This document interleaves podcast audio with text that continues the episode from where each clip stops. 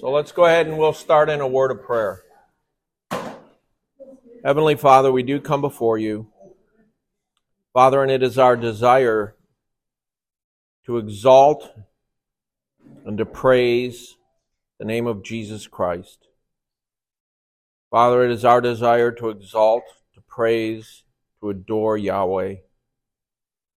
And Lord, we just ask as we go through your word this morning that the Spirit would work in our hearts, judge our thoughts and intentions, and that we would be open and teachable. And Lord, we would walk out of here different than we are now. We pray this in His name. Amen. Okay, we really do have a lot to cover today. So we'll see how far we get. But if you remember last week, we started chapter 42, and we said that's one of the first servant songs we're going to see in Isaiah. We're going to see four of these songs. And the servant is who? Who is the servant in these servant songs? It's Jesus Christ. We, we saw, we mentioned that the servant in all the songs is one whom it delights, in whom Yahweh delights. He is the cornerstone of God's redemptive plan. The servant is going to restore one day God's original intent for mankind all people will eventually worship and honor the servant. And we looked at the mission of the servant, the heart of the servant. And then we saw at the beginning of chapter 42, God's call of the servant. We saw that in verses 5 through 9 of chapter 42. He said, God has called you his servant. Um, and he said that he will be a covenant with the people of Israel. That would be part of what the servant does. The servant will glorify God. And then we saw the servant's song in verses 10 through 17 of chapter 42. It's a song of believers. We saw the content of the song that he needs to be praised for his deeds and the fact that he's defeated all the enemies of Israel. And ultimately, that will happen when Christ returns. And that led us up to where we, we left off, and that is chapters eight, verses 18 through 25 of chapter 42. So we're going to finish up that chapter. If you're looking at your notes that got passed out, you don't see this because the notes that got passed out are for chapter 43, which we're going to try and do today. Right? So this is still finishing up what we did last week. And this section deals with the hardness of man. And, and if, we if we step back and look at what's going on, God has declared his ultimate deliverance. God has declared his mercy and his grace through the servant, but the hardness of man still rejects it. Having declared his plan, God once again expresses his dismay at the hardness of his people. He, he, he's dismayed at the pride of the nation that, that prevents them from seeing their own sin. And uh, let me just read verses 18 through 25. And we're going to do this quickly. He says, Hear you deaf, and look you blind, that you may see. Who is blind but my servant? Or so deaf as my messenger whom I sent, who is so blind as, as he that is at peace with me, or so blind as the servant of Yahweh. Have you, you have seen many things, but you do not keep them. Your ears are open, but none hears. Yahweh was pleased for his righteousness' sake that he make a great and uh, that he make the law great and majestic. But this people plundered and pillaged as spoil. All of them are trapped in caves or hidden away in prisons. They have become a plunder and none to deliver them, a spoil and none to say, have them return. Who among you will give ear to this? Who will give heed and hear thereafter? Who gave Jacob up for spoil and Israel to plunderers? Was not Yahweh against whom we have sinned, and in whose ways they were not willing to walk, in whose law they did not obey? So he poured out on him the heart of his anger and the fierceness of battle, and it set him aflame all around, yet he did not know. It burned him, but he did not uh, set it upon his heart. The servant we see here, as he makes clear, is his people. He's talking about Israel, his servant. And in his first point, he says, Israel, God's servant, is deaf and blind. Um, they see, but they do not obey. And you can look at Matthew 10, um, uh, Matthew 11, and like I said, we're going to kind of go through this pretty quickly, where Jesus says, Woe to you, Chorazin, woe to you, Bethsaida. For if the miracles that occurred in Tyre and Sidon, which occurred in you, they would never, they would have repented long ago in, in sackcloth and ashes. And he goes on to talk about all the miracles, all that they saw, and he says, Look, if Sodom and Gomorrah saw that, they would have repented. You saw it, but you did not see. You had eyes, but you did not hear. And then in John 6, when they see his miracles and all the bread, Jesus says this Truly, truly, I say to you, you seek me not because you saw signs, but because you ate of the loaves and were filled. They wanted a king who would feed them. Because all they cared about was their, their fleshly desires. And they were an example. And, and we see that God is going to pour out his anger in verses 24 through 27. That God is going to pour out his anger on Israel because of the hardness of their hearts. And uh, we'll talk about the implications um, when, when we finish what we're going to do in chapter 43. But I just want you to understand how many of you guys pay attention to the news? Right? Israel was attacked by both Hamas and Hezbollah, right? By the way, we have missionaries who live right on a section that borders Hezbollah in Beirut. So maybe we want to keep those missionaries in prayer, right? Once again, Israel is attacked. Their stated goal is to kill every last Jew. Iran, who is their supporter, who, oh, by the way, we just gave $8 billion to, um, has said that their goal is to completely obliterate Israel and to kill every last Jew. And if the reports are correct, when they invaded, they took women and children out in the streets and executed them. Right? Now, this is horrifying to us, but if we think about this from a biblical perspective, this judgment against Israel, who is blind, is still going on. And it's going to get worse, right? It's going to get worse during the tribulation. But I want us to transition now to chapter 43, which is going to be equally hard to get done in the time that we have. So we'll see, right? But there's some things I want to understand. Chapter 43 is about God's greatness as he ensures Israel's ultimate redemption. Now, if we're honest and you look at the Jewish people throughout history, right, you will come up with two things you will wonder. Number one, how are they still a recognized known people? Have any of you ever gone to the Middle East and met a Jebusite? Or a uh, Girgashite or a Hittite? Right?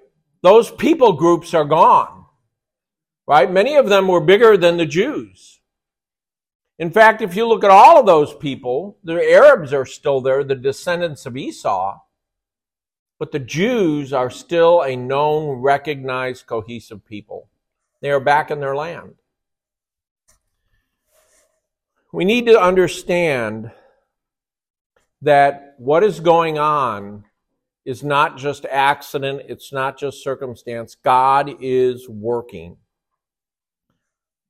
So, as we look at chapter 43, there's a couple things I need to sort of set the stage for. And the first one um, and we've said this before, but we're going to see it here, is the entire Bible is the story of Jesus.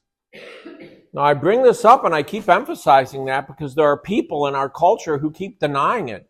There are people who call themselves Christians who deny the clear teaching of the Old Testament with respect to the Messiah. It's important to remind ourselves about this fact that we are studying Jesus, the Savior of Israel, because he is also your Savior. He is my Savior.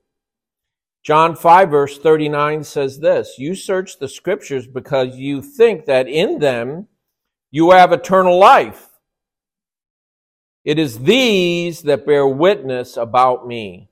He's condemning the Jews because they think that they are through their law, their own tradition, will have eternal life. And Jesus is reminding them look, if you look in the book, you will, as Jesus says, note that it bears witness of him.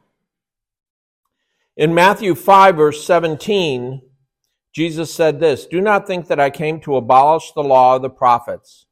I did not come to abolish, but to fulfill.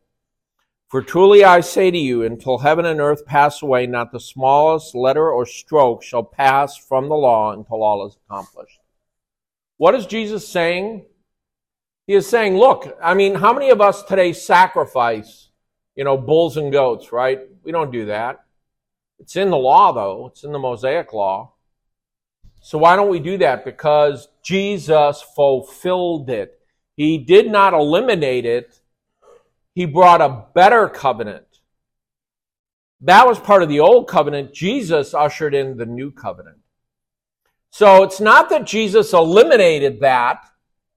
There was in the Old Testament clearly a need for a sacrifice for sin, was there not? Is that not plain in the book of Leviticus? But we know from the book of Hebrews, Jesus said, okay, I will become the sacrificial lamb once and for all. We have a high priest, according to Hebrews, who sacrificed himself. And there no longer remains a need for sacrifice. Jesus didn't get rid of the law, he fulfilled the law. And then I like what he says in Luke 24. This is after the crucifixion, right? And, and I'm, when I go to heaven, I'm watching the DVD of this. So he's walk. There's these guys on the road to Emmaus, and they're walking along, and this dude comes up and starts talking to them. Let me pick it up in verse 25. And the he here is Jesus, the resurrected Jesus. And he said to them, O foolish ones, and slow of heart to believe in all that the prophets have spoken. Was it not necessary for the Christ to suffer these things and to enter into his glory? Then, beginning with Moses and all the prophets, he interpreted them uh, to them the things concerning himself in all the scriptures. That was a seminary class I would love to have taken. Christ himself says, Look, I'm going to go to the book of Isaiah, chapter 42, and I'm going to talk about the servant. That was me. He's going to go to chapter 43 and he's going to talk about it. He's going to go to Isaiah 53. He's going to go to Jeremiah. He's going to go back to Moses, who declares a prophet that will come after me. Right? Jesus made it clear to these men on the road to Emmaus that everything that had happened was exactly what the Old Testament said would happen. Right? And like a man, I would love to have been there for that. The other thing that we need to remind ourselves, and this is this is an eschatological fact, but it's also practical, is the church is not Israel. The church is not Israel. Israel is Israel. The church is the church. Now, is there a relationship? Yes. We have to be careful about assigning promises that were made to Israel to the church. The church is not Israel, and Israel is not the church. However, Israel was chosen by God, and the church was chosen by God. God's character is unchanging, So when God talks about dealing with his chosen people, we understand that his character as it applies to Israel also applies to the church. Here's the point of that. When God makes a promise to Abraham and to his descendants and to Judah, that is a promise to who? To Israel. It is not a promise to the church. The church is never promised the promised land. The church is never going to inherit the promised land. Who is going to inherit the promised land? Israel is. All of it. Just as God promised Abraham they would. Or God is a liar. And I don't think any of us would believe that. Right? But on the other hand, we see as God deals with his chosen people, Israel, his character with respect to the ones he chose and loves, is that character also true of how he deals with us? Because we are his chosen people. You were all chosen before the foundation of the world if you're a believer. Right? So we need to make that distinction. But we also need to understand, because we're going to see this in chapter 43, there's some things that God will say about his love for his chosen people, and those are still true of us. Maybe the specific promise isn't. Yes, you're going to inherit Jerusalem, right? The church is not going to inherit Jerusalem, Israel will be. So we just need to keep that in mind. And the third thing is God's faithfulness is not tied to our sinlessness. And that is true from Genesis on. God's faithfulness isn't tied to what you do. And that is a very encouraging thing. Because if God's faithfulness was tied to my sinlessness, I would be in hell. It's important to notice that in previous verses in chapter 42, God talked about Judah and Israel's blindness. By the way, nothing has changed. They're still blind. Most of the Jews who live in Israel today are secular. They don't believe in God at all. However, God's faithfulness isn't based on our righteousness, but His faithfulness and His promises of His glory. And in that, God is most glorified. If I had to keep my salvation through my action, I would be in hell. I would lose it. How many of you guys like that Getty song, He Will Hold Me Fast? Right? I love that song. Because I realize my salvation and my perseverance as a saint isn't tied to me, it's tied to His faithfulness. Now, that doesn't mean I don't work, I don't try to be holy, I don't try to, to do everything. Jesus said, You're to be holy as my heavenly Father is holy, right?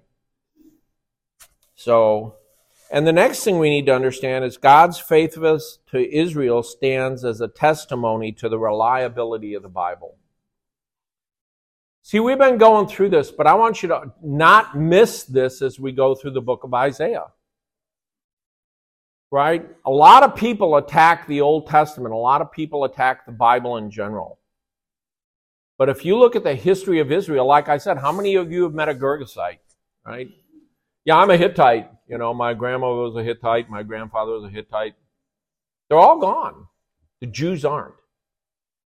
And they never will be. Why? Because God made promises to Abraham and to Isaac and to Jacob and to David and he will fulfill those promises. Let me read you a great quote from Dr. James Boice. And he's going to share a dialogue between the king of Prussia, Frederick the Great, and his chaplain. And I thought this was interesting. It says the king of Prussia, Frederick the Great, in a discussion with his court chaplain, once said, Give me proof of the inspiration of the Bible. The chaplain replied, Your Majesty, I can answer you in a single word. Frederick looked at the chaplain with some amazement and asked, What magic words carry such strong proof? The chaplain answered, Israel, Your Majesty. Israel. You look at the entire history of the Jews and you understand that you can see clearly God's preserving action in them. The fact that Israel is there today is testimony to this. By the way, we're going to look later at God being involved providentially in the creation of the state of Israel. Prophetically, there are two regatherings of Israel. We're going to see that later today, so I'll just hold off. Um, let me read you another quote. Jews also believe that the survival of the Jewish people is a real miracle. The Jews are the only nation, religion, or people in the Western world today who still celebrate the same holiday, Passover, use the same language, Hebrew, and pray to the same God as their ancestors did more than 3,000 years ago. Although their language and religion has continued to grow and change, its evolution, identity, and continuity has never been broken. In the whole world, only the Chinese and Hindus can boast of similar continuity. But the Chinese and the Hindus were never exiled from their land and then returned like the Jews were. Not once, but twice. Um, nor have the Chinese or Hindus lived most of their history as small minorities resisting assimilation into the majority. Jewish history and survival are truly and amazingly unique. Right? And we're going to see that in God's promises here. And, and I just want us to be aware of that as we as we get into the chapter. Because it's important we don't lose the big picture. Right? It's important we don't get hung up on little things but don't realize the big things. So we're going to three observations that will give us hope and not fear in chapter 43. Three observations. And the first one's God's unchanging faithfulness. Now, that's why I talked at the beginning about we're not Israel, but God's character, because God is going to be faithful to Israel. And God, oh, by the way, is going to be faithful to you. Right? God is going to be faithful to you. Let me read verses 1 through 7 of chapter 43. But now, thus says Yahweh, your creator, O Jacob, and he who formed you, O Israel, do not fear, for I have redeemed you. I have called you by name, and you are mine. When you pass through the waters, I will be with you, and through the rivers, they will not overflow you. For when you walk through the fire, you will not be scorched, nor will the flame burn you. Well, what makes them think that would happen? Verse 3 For I am Yahweh, your God, the Holy One of Israel, your Savior. And I have given Egypt as your ransom, Ethiopia and uh, Seba in your place. Since you are precious in my sight, since you are honored and I love you, I will give no other men in your place and other peoples in exchange for your life. Do not fear, for I am with you. I will bring your seed up from the east and gather you from the west. I will say to the north, Give them up! And to the south, Do not hold them back. Bring my sons from afar and my daughters from the end of the earth. Everyone who is called by my name and whom I have created for my glory whom I have formed, even whom I have made. What a spectacular claim. Right? This isn't just, oh, that's interesting. God is saying, my faithfulness to you is tied to who I am. Right? God says, you will never be destroyed or overrun because I created you and I am Yahweh. Right? I want, to, I want us to look at this in some detail. First of all, God's declaration of his own faithfulness. See it there in verse 1? He says, Look, I'm the creator of Israel. Genesis 12, Yahweh said to Abraham, Go forth from the land and from your kin and from your father's house to the land which I will show you and I and I will make you a great nation. I will bless you. I will make your name great. And he goes on to give him the Abrahamic covenant. I want you to notice that God says, I will do that. Psalm 95, verse 6. He says, Yahweh is your maker. Let us kneel down before Yahweh our maker. Psalm 100, verse 3. It is he who has made us and not we ourselves. God created Israel. By the way, he started with like a 96 year old guy and a woman that age. How many women in here would like to have their first kid when they're 96 or 100? Yeah. Yeah, a lot of you women are going, yeah, no. Jesus says this in Matthew 16. I also say to you that you are Peter, and upon this rock I will build my church, and the gates of Hades will not overpower it. I share that verse because who created Israel? God did, and he says it right there in our passage, right? Thus says Yahweh, your creator of Jacob, and whom, and he whom formed you. He's the creator. But you need to understand, just like God chose Israel, who did else did God choose? You. Jesus says, I will build my church. Who's creating the church? Jesus is. Who started the church? Jesus did. You know, as elders, we understand we are not the people building this church. If you ever think that the elders think that we're building this church, let me correct that error. We understand we are nothing but slaves and under shepherds to the great shepherd. We are not building this church. We are just trying to shepherd it. Jesus is building the church. That's what he said. And he says this great, incredible statement in Acts 20, verse 28. Be on guard for all your, he's talking to the elders of the church at Ephesus.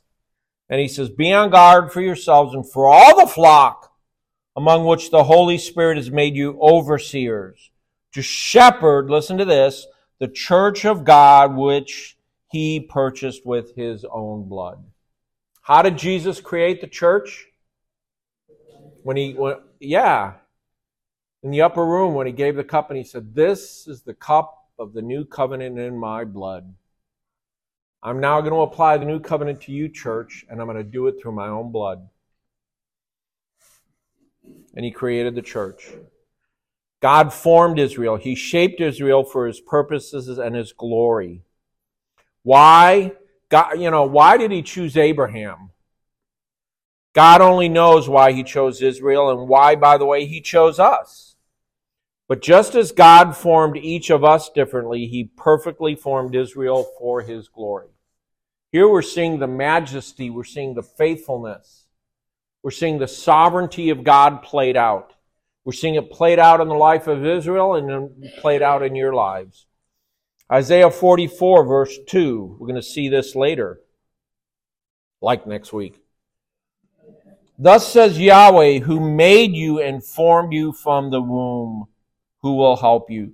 Do not fear, O Jacob, my servant, and you, uh, Jeshurun, whom I have chosen. They are his chosen people. Verse 48 11, For my sake, for my own sake, I will act.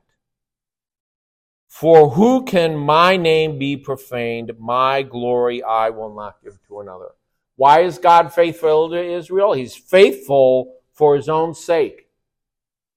Because he is faithful. That is his character.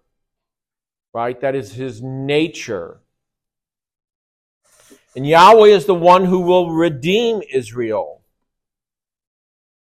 By the way, they didn't get redeemed by their own ingenuity, their own thing. It is God who is the redeemer of Israel. Zechariah 10 says it this way I will whistle for them to gather them together, for I have redeemed them, and they will be as numerous as they were before. God says that. Not because of anything Israel did. God said that. And he affirms his calling by name. Because he called them, they are his. They are his chosen people for all eternity. Isaiah 49 1. Listen to me, O coastlands, and pay attention, you peoples from afar. Yahweh called me from the womb. From the body of my mother, he made my name to be remembered. Who did that? Yahweh did that. John 6:44 says this, "No one can come to me unless the Father who sent me draws him, and I will raise him up on the last day." Another way to think of John 6:44, "No one comes to me unless God chooses him and calls him." God created Israel. God created the church, and by the way, who is the church? You are. The church isn't this building, it's not that building. It's not an organization, it's not a web page. You are the church. And the Father called you. Think about that. Revelation 2, verse 17 says this He who has an ear, let him hear what the Spirit says to the churches and to him who overcomes, to him I will give some of the hidden manna, and I will give him a white stone. Listen to this, and a new name written on the stone, which no one knows but he who receives it. God called Israel by name. And what I find amazing in this verse in Revelation, don't miss it. My mother named me Art. By the way, if you ever have grandkids or something, never name them Art. Okay? My mother named me Arthur, but when God calls me, He's going to give me a stone and I'm going to get a different name. God is going to name me. Just like God called and named Israel, God is going to call and He's going to give you a stone with a new name on it between you and God and no one else. That's true. You understand it? That will happen. That is future history. God is going to give you a new name which no one knows but you. And the, here's the significance of that it reflects an intimacy between you and your Creator. God knows what my mother named me. Jesus knew Peter's name, right? You were Cephas, but now you're Peter. You were Saul, but now you're Paul, right? He's creating an intimacy, but he's going to have a name, and nobody's going to know that name but him. It's an intimacy. It's like when you have a pet name for one of your grandkids or your kids, right? There's, a, there, there's an intimacy in that name. This is going to be orders of magnitudes more significant. Gary, go ahead.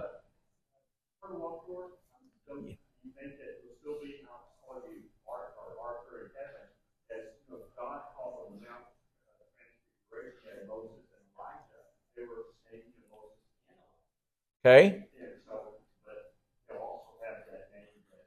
So, so, so here's what I think, Gary, and you're asking me some details about things that, that I don't fully know because God hasn't fully said, but I think in heaven I'll call you Gary and you'll call me Art.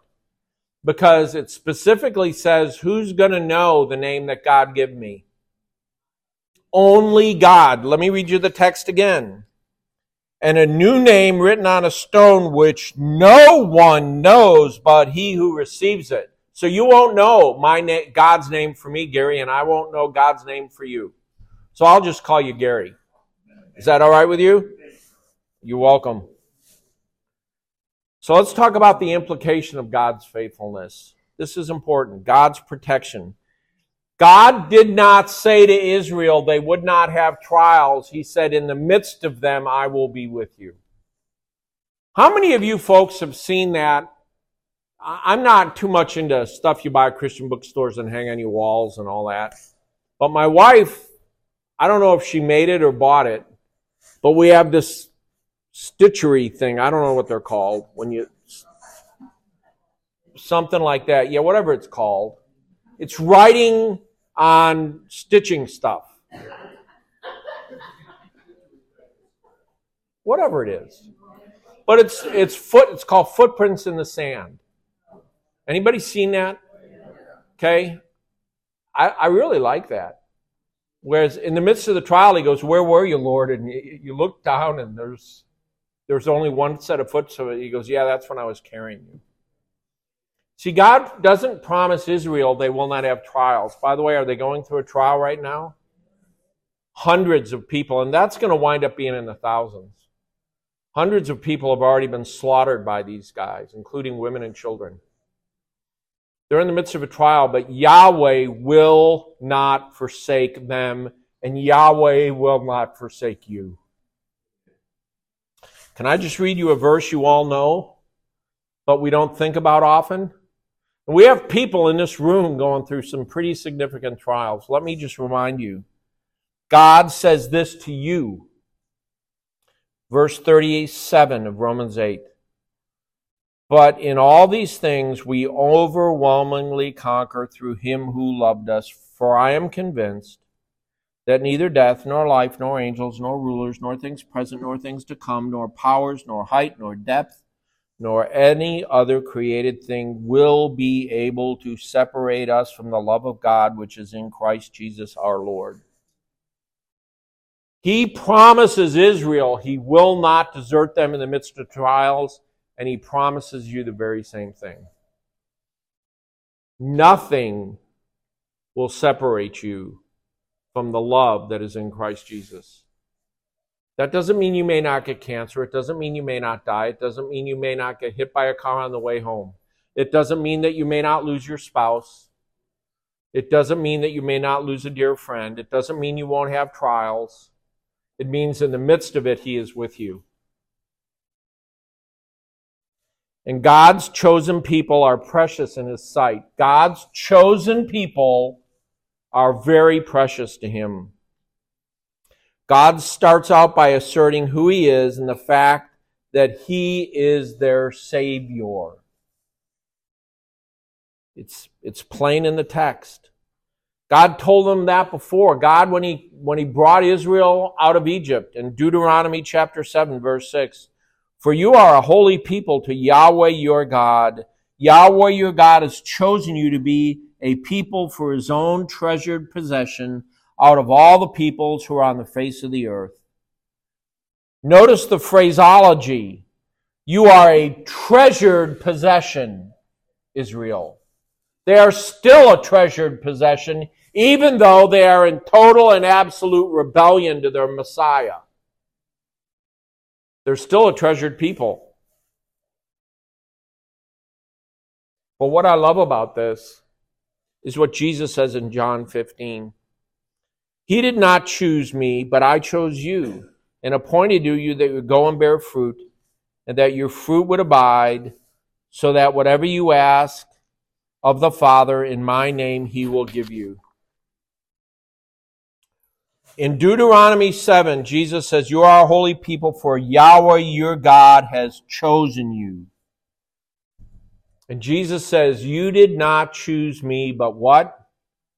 I chose you. You are God's chosen people. Jesus chose you. And if you really want to understand how precious you are in His sight, if you want to understand the magnitude of what you mean to God, what I mean to God, let's look at John 17.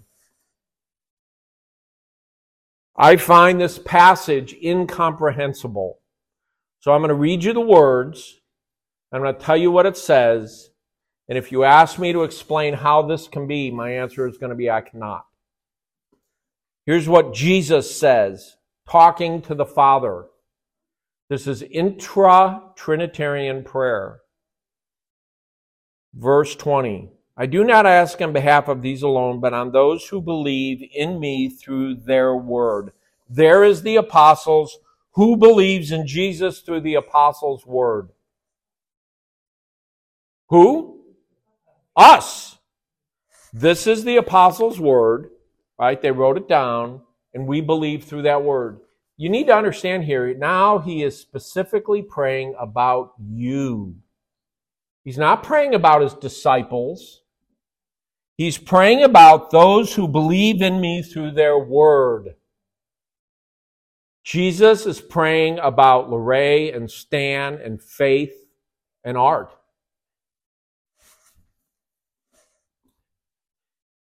That they may be one, even as you, Father, are in me, and I in you, that they may also be in us. That the world may believe that you sent me.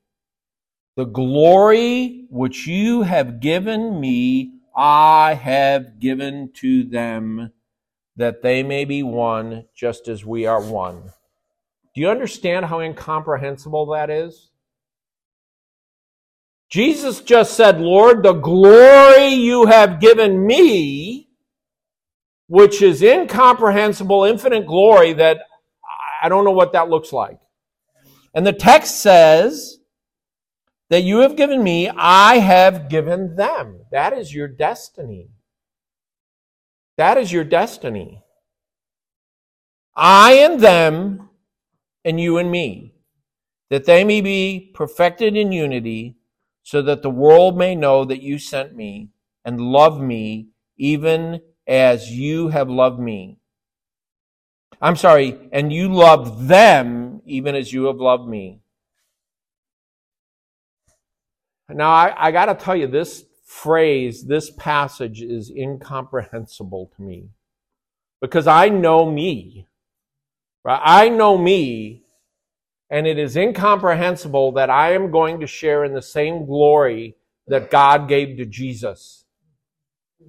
Right? And even more incomprehensible, he says, just like Father, you and me and I and you, he's talking Trinitarian stuff here. Father, just like the Trinity has an intimacy within the Trinity that we can't understand. I mean, do you guys understand it? I don't. I know what it is. I, I understand it exists. But we're talking infinite love within the Trinity, infinite unity within the Trinity. And then he says, even as you, Father, are in me, and I in you, that they will be in us. He is saying, just as the Trinity has this unity, we're going to share that unity with art. Explain that? I have no way at all to explain the magnificence and incomprehensibility of what that statement is. And you need to understand that is what God is telling to Judah, to Israel, and God is telling to you because you are his chosen people. So Here's the deal. Okay? Uh, I, I told you I love that song, He Will Hold Me Fast. I'm going to read you some of the words from that song. I am not going to sing them. Okay? Yes. Oliver, just thank you. My wife would know that you, you don't want me to sing them. Let me read them to you. Gary, will you sing these for me if I give you the words? All right. Let me just read you what, what the song says. Those he saves are his delights. Christ will hold them last. Precious in his holy sight, he will hold me fast. He'll not let my soul be lost. His promises shall last. Brought by him at such a cost he will hold me fast. Now, I don't know. I just want you to walk away understanding what your destiny is. What the destiny of all those who God chooses, whether it be Israel or whether it be the church. And what are the results of God's faithfulness? First of all, and I, so, so we're going to talk about some eschatological stuff. Notice it says God is going to regather Israel in the millennial kingdom. So when we read here that he will pass through waters, and then he says, look, I'm going to call you in verse 5. um, from the east and from the west, and I will say to the north, give them up into the south. God is going to call every single Jew who is alive, and He's going to call them and He's going to assemble them. And they will be His people. And guess where they're going to assemble? In the promised land, where they're going to live, where God promised them. And Jesus is going to be their king for a thousand years. But we need to understand the Bible talks about two of these regatherings. Two of these regatherings. The first one is a regathering in unbelief. I'm going to go to Ezekiel chapter 20, starting in verse 33. As I live, declares Lord Yahweh, surely with a strong hand and an outstretched arm, and with wrath poured out, I shall be king over you. And I will bring you out of the peoples and gather you from the lands where you are scattered with a strong hand and an outstretched arm and with wrath poured out. And I will bring you into the wilderness of the peoples, and there I will enter with, into judgment with you face to face. He's talking about, look, I'm going to gather you from all over the world, and I'm going to bring you to a place where I'm going to enter into judgment with you face to face. He's never said that before. He's never said, I'm going to enter my wrath in you face to face. This is God saying, Look, once more, last time, I'm going to purify you, Israel. I'm going to do it through judgment. Now, I believe that gathering occurred in 1947. 48. 48? 48 when God created the nation of Israel, and Jews from all over the world came and he gathered them there. And at the beginning of the tribulation, more Jews are going to go there. And, and we know that this is what he's talking about because he says, when I, when I do this gathering, then I'm going to enter into judgment with you. And that judgment has not yet happened. What do we call that judgment? We call that judgment the tribulation. It's going to last for seven years. Daniel talks about it in Daniel chapter 9, and the whole book of Revelation talks about it. And the key to understand the tribulation is the tribulation is about who? Remember at the beginning I said the church is not Israel and Israel is not the church? Could I just read for you one passage? It's not in your notes. Just my mind just goes all over when I read this stuff. Let me read you from uh, uh, Daniel chapter 9. You can turn there if you want. Starting in verse 24, he says, 70 weeks have been determined for your people. He's talking to Daniel, right? He's talking to Daniel. He's not talking to an American. 70 weeks have been determined for your people and your holy city. Who's Daniel's holy city? Jerusalem. And he says, notice this, to finish transgression, to make an end of sin, to make atonement for iniquity, and to bring in everlasting righteousness, and to seal up the vision of the prophecy, and to anoint the holies of holies. And then he, so he says there's going to be these 70 weeks. And then he describes 62 and 7, which is 69 and he says basically after after this date that Cyrus is going to declare that we're going to rebuild Jerusalem and the temple, and we know that date, until your Messiah comes, is going to be 69 weeks. And we've done this before in the class. You do the math, because the Jewish year is 360 days, and you go from the date of that decree, it winds up being Palm Sunday. And by the way, what did they declare on Palm Sunday? Blessed is he who comes in the name of the Lord. Hosanna, right? That is the messianic greeting for their Messiah. But it says then after that 69 weeks, Messiah will be cut off.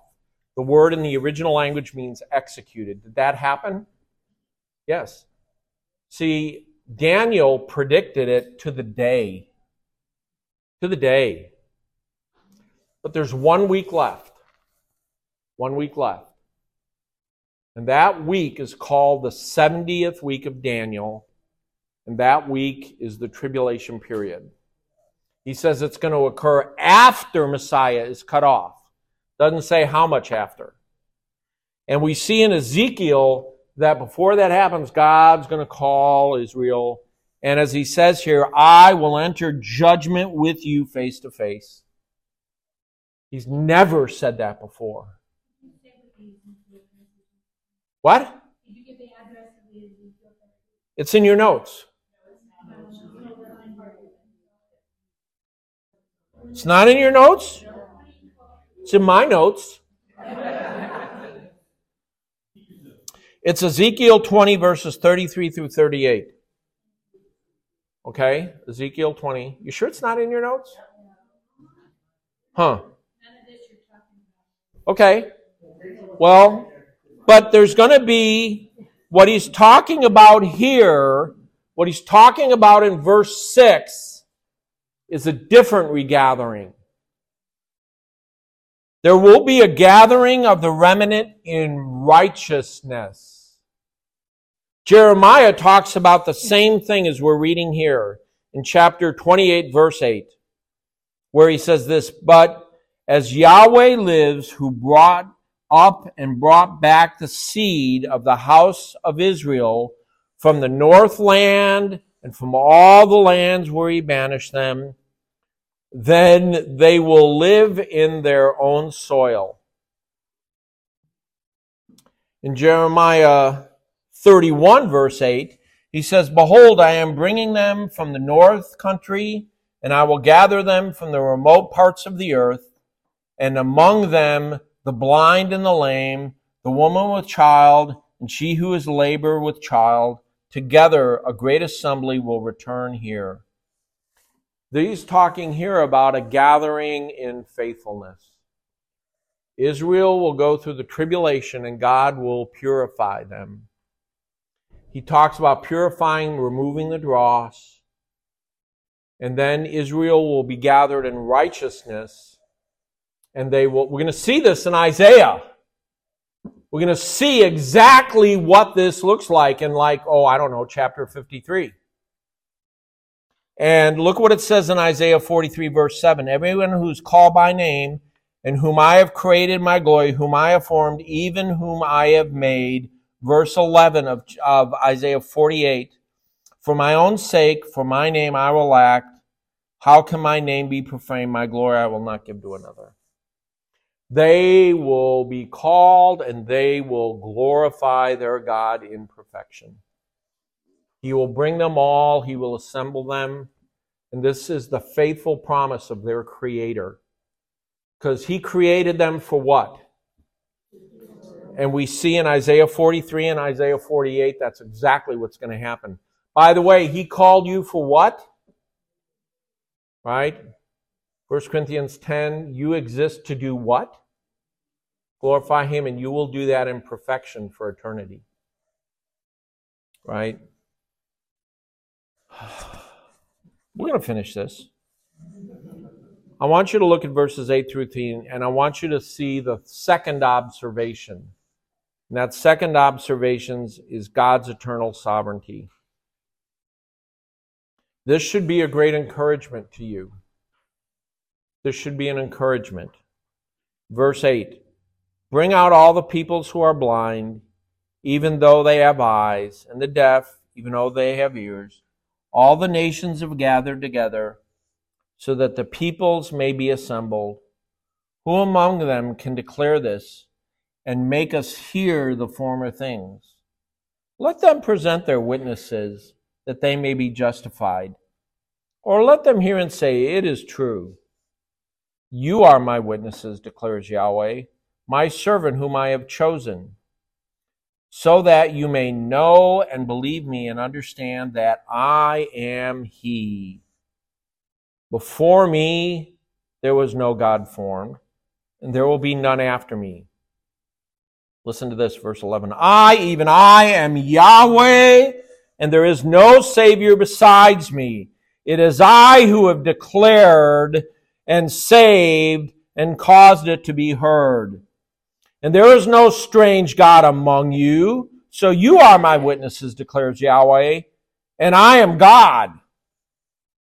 Even from eternity, I am He. And there is none who can deliver you out of my hand. I act, and who can reverse it? you understand what God's doing here? Do you understand the magnificence of what He is doing? He is saying, look, bring out the blind, even though they have eyes, and the deaf, even though they have ears. God is going to call a court. That's the language he's using here. He calls a court and he calls out, he's using the language of a court and he says, okay, let's present the witnesses. To see the purpose, first of all, God calls the blind, calls the blind and the deaf to witness, uh, to defend their idols. These are people who are spiritually blind. And he says, okay, Let's defend your position. You want autonomy. You want to say that I can be whatever I am. I am my own God. So God says, okay, give me some evidence. He calls the blind and the deaf. Says this in Romans 11, verse 34 For who has known the mind of the Lord? Who became his counselor? Or who is first given to him that he might be repaid to him? Right? God doesn't need any of this. No one can defend them. The nations have no defense. No one answers. Their idols are undefendable before God. They stand accused and they will not be able to defend themselves. You look around the world today at all these people who shake their fist at God with their teeth clenched, who claim, who is the idol now? How many people are carving wooden idols today? I don't see much of that. I haven't seen a totem pole anywhere in my neighborhood. You know, one of the things that grieves me is when I drive to church, I see all these people walking their dogs, and, and none of them even care what today is. They don't know the Lord, nor do they care. And it grieves me. I mean, today we waved to like five of them. You know, I want to be pleasant to them. Who is their God? Who is the God of America today? I am. Right? And there are people who will use that words, those languages. There's a very interesting book called Homo Deus. I forget the name of the author, I read it. Basically, it's about why it's time we recognize we are God. I mean, the book's amazing. Uh, I think it's called Homo Deus, Human God. And the whole book, the whole premise of the book is you are God. You are God. Anything God claimed he can do, you can now do. Yeah. Well, it tells us here God is going to hold court. Then God is going to give evidence for his sovereignty. The blind and the deaf defending their idols have nothing to offer in the presence of God. And now God calls Israel as his witness. He says, Israel, take the stand. Israel witnessed of all God's wonders and his sovereign protection, the servant whom he chose. They should be defending God. That's his point. You ought to be defending God. I have defended you. Psalm 96, verse 2. Well, let me just go to verse 3. Recount his glory among the nations, his wondrous deed among the peoples. That's what Israel's supposed to be doing. They're his chosen people. But can I read you another verse? Good. Acts 1 8. It says this, but you will receive power when the Holy Spirit come, uh, has come upon you. And you shall be my witnesses, both in Jerusalem and in all Judea and Samaria, even to the end of the earth. He's talking to his apostles there as he's getting ready to ascend to heaven. And he says, Look, You're going to receive power from the Holy Spirit. That applies to you, by the way. And your calling then is to be a witness in Jerusalem, Judea, Samaria, and the end of the earth. You look at the phrase end of the earth in the original language, it means Texas. Not really doesn't. That was that was kind of paraphrase. We're to be a witness everywhere. Why? Because you've received power from the Holy Spirit. By the way, what does a witness do? Just proclaims what he saw. Tell what you know. Do you know the gospel to be true? How do you know? How do you know the gospel's true? Because of what it has done in your life. I know the gospel is true because I know what it did to me. I can be a witness of that. 1 Peter 3, verse 15 says this But sanctify Christ Jesus as Lord in your hearts, always ready, always being ready to make a defense to everyone who asks you to give an account for the hope that is in you, yet with gentleness and fear. Be ready to make a be ready to be called to the stand. And if you're called to the stand, you're going to make a defense for Yahweh. You're going to make a defense for Jesus Christ your Lord. And one last thing. I want you to look that God, and this is incredible. Look at verse 13 here as God proclaims his sovereignty. Even from eternity, I am He, and there is no one who can deliver you out of my hand. I act, and who can reverse it? See, God's talking to the idols now. He's talking in this court to those blind and those who have those idols, and He goes, Okay, let me proclaim my power.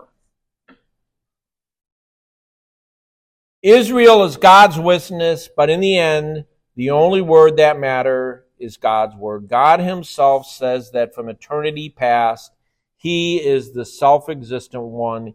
He is the God who is God, and who can deliver or thwart his plans? What is the answer to that question? No one.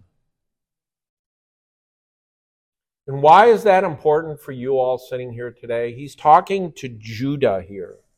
Talking to Israel. Why is that important for you? Because does God have a plan for you? You are, are you not his chosen people? Right? We are all chosen. God doesn't say that plan won't be, I will bring you through the fire. God doesn't say that. In fact, he says you're going to have fire and floods and all these other things and all these trials, but I will be with you.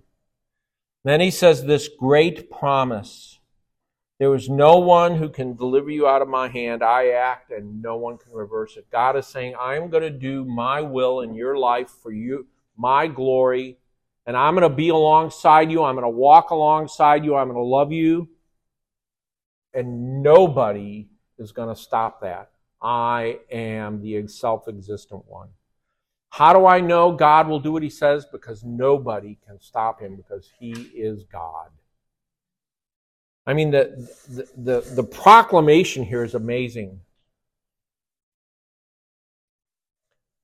Even from eternity, I am He. I am. Right? Just let me remind you in John 8, right? In John 8, the Pharisees were saying, Who do you say I am? And he says, Look, Abraham even knew my stuff. And he goes, yeah, you weren't even born back then.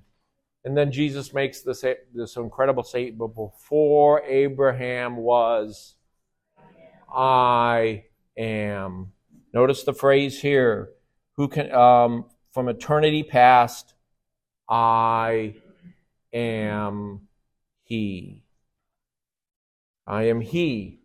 That's where we get the word Yahweh from. That's what Jesus said. I am. Deuteronomy 32 39. See now that I, I am He, and there is no gods beside me. It is I who put to death and give life. I have wounded, and it is I who heal. And there is no one who can deliver you from my hand. No one will take you out of my hand, and if I go into judgment with you, no one will save you. Right? If you rebel against me, no one will save you out of my hand.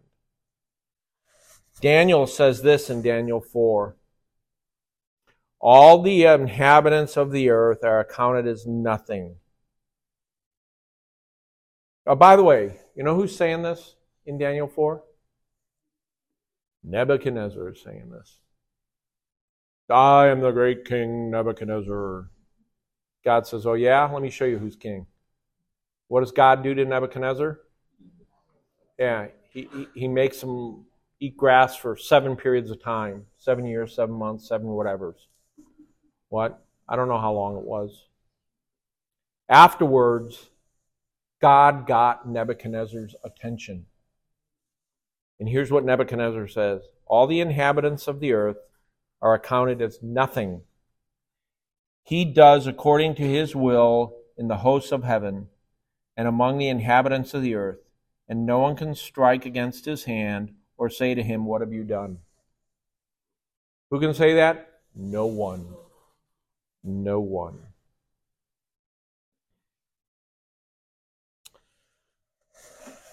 I just want you to understand God will be faithful to his chosen people, Israel.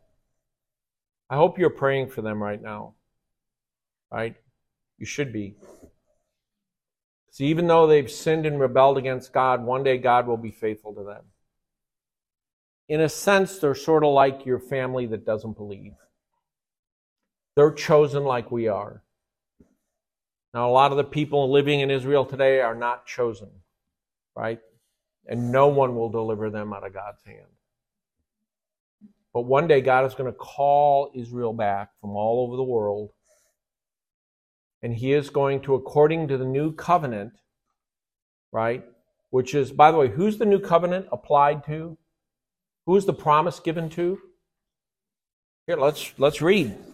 I don't know. Let's see. Jeremiah 31. Who's it written to? Verse 27 Behold, days are coming, declares Yahweh when I will, sh- I will sow the house of Israel and the house of Judah with the seed of men and with the seed of beast. And then he goes on to say, but everyone, um, 31 verse, let me go down to verse 31.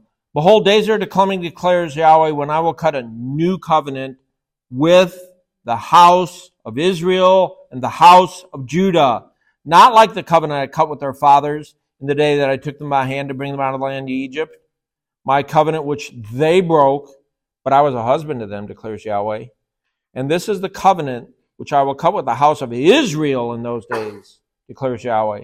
I will put my law within them, and on my heart I will write it, and I will be their God, and they will be my people. And they will not teach again each man his neighbor and each his brother, saying, Know Yahweh, for they will all know me from the least to the greatest of them, declares Yahweh, for I will forgive their iniquity and their sin I will remember no more. That's the new covenant. And who's it given to? Israel, Judah. God is going to call them from all over the world and he's going to pour out. In Ezekiel 36, we read basically the same thing. He's talking about the new covenant. He says, I'm going to take their hearts of stone and I'm going to replace them with a heart of flesh. Then you go, well, that's to Judah and Israel. Well, not so fast. Read the book of Hebrews. When Jesus instituted the Lord's table, he said, This is the cup of what? The new covenant in my blood. Do this in remembrance of me. The book of Hebrews is all about the fact that the new covenant is better than the old covenant. Who's the mediator of the new covenant? Jesus. Jesus is our new high priest. He's the mediator of the new covenant. He took the promise that was given to Israel and he gave it to each one of you. You are saved because you are covered by the new covenant. He forgives your iniquity. He's going to give you a new heart. It says that he's going to put his spirit within them. He put his spirit within you. Right? Nobody is going to be able to stop that. They are God's chosen people. You are God's chosen people. Right? So I didn't really think I'd finish this. We'll pick it up in the third point God's chastening through Babylon.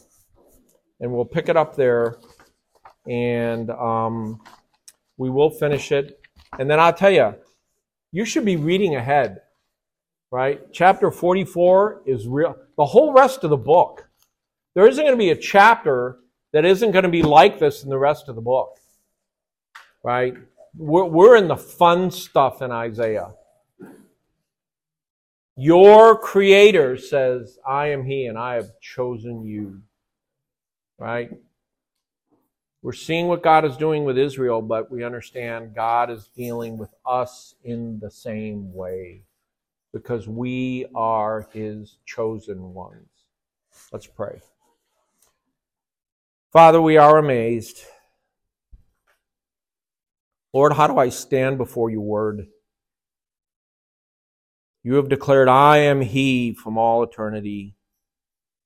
Your plans will not be thwarted. And Lord, I know you have a plan for me. And you started that plan from before the foundation of the world.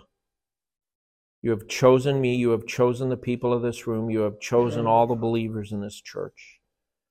And Lord, I pray as we go to worship you, you would be pleased because we will see you anew we will bow down before you and go, He is the one. We will be the witness Israel was supposed to be. And Lord, I pray you would be glorified in our lives and in our worship. We pray this in His name.